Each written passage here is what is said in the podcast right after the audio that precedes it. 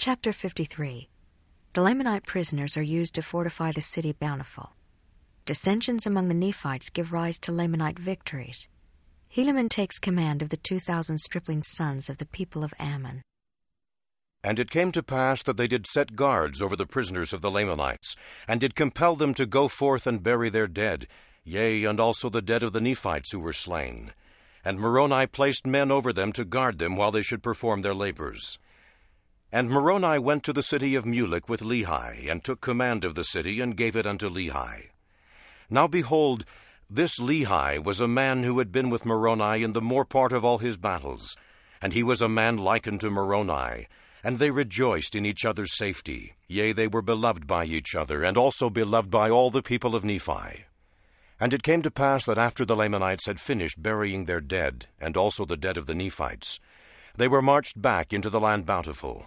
And Teancum, by the orders of Moroni, caused that they should commence laboring in digging a ditch round about the land or the city bountiful. And he caused that they should build a breastwork of timbers upon the inner bank of the ditch. And they cast up dirt out of the ditch against the breastwork of timbers, and thus they did cause the Lamanites to labor, until they had encircled the city of Bountiful round about with a strong wall of timbers and earth to an exceeding height. And this city became an exceeding stronghold ever after. And in this city they did guard the prisoners of the Lamanites, yea, even within a wall which they had caused them to build with their own hands. Now Moroni was compelled to cause the Lamanites to labor, because it was easy to guard them while at their labor. And he desired all his forces when he should make an attack upon the Lamanites. And it came to pass that Moroni had thus gained a victory over one of the greatest of the armies of the Lamanites, and had obtained possession of the city of Mulek, which was one of the strongest holds of the Lamanites in the land of Nephi. And thus he had also built a stronghold to retain his prisoners. And it came to pass that he did no more attempt to battle with the Lamanites in that year. But he did employ his men in preparing for war, yea, and in making fortifications to guard against the Lamanites, yea, and also delivering their women and their children from famine and affliction, and providing food for their armies. And now it came to pass that the armies of the Lamanites on the west sea south, while in the absence of Moroni on account of some intrigue amongst the Nephites, which caused dissensions amongst them, had gained some ground over the Nephites, yea, insomuch that they had obtained possession of a number of their cities in that part of the land. And thus, because of iniquity amongst themselves, yea, because of dissensions and intrigue among themselves, they were placed in the most dangerous circumstances. And now, behold, I have somewhat to say concerning the people of Ammon, who in the beginning were Lamanites, but by Ammon and his brethren, or rather by the power and word of God, they had been converted unto the Lord, and they had been brought down into the land of Zarahemla, and had ever since been protected by the Nephites.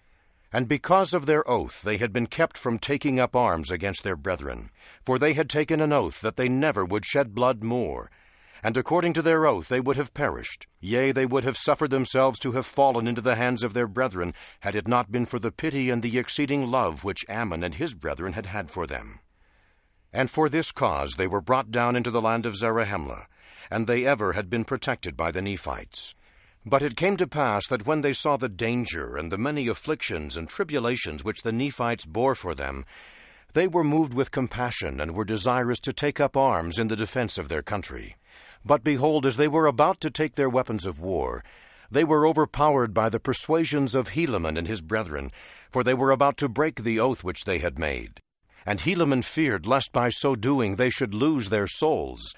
Therefore all those who had entered into this covenant were compelled to behold their brethren wade through their afflictions and their dangerous circumstances at this time.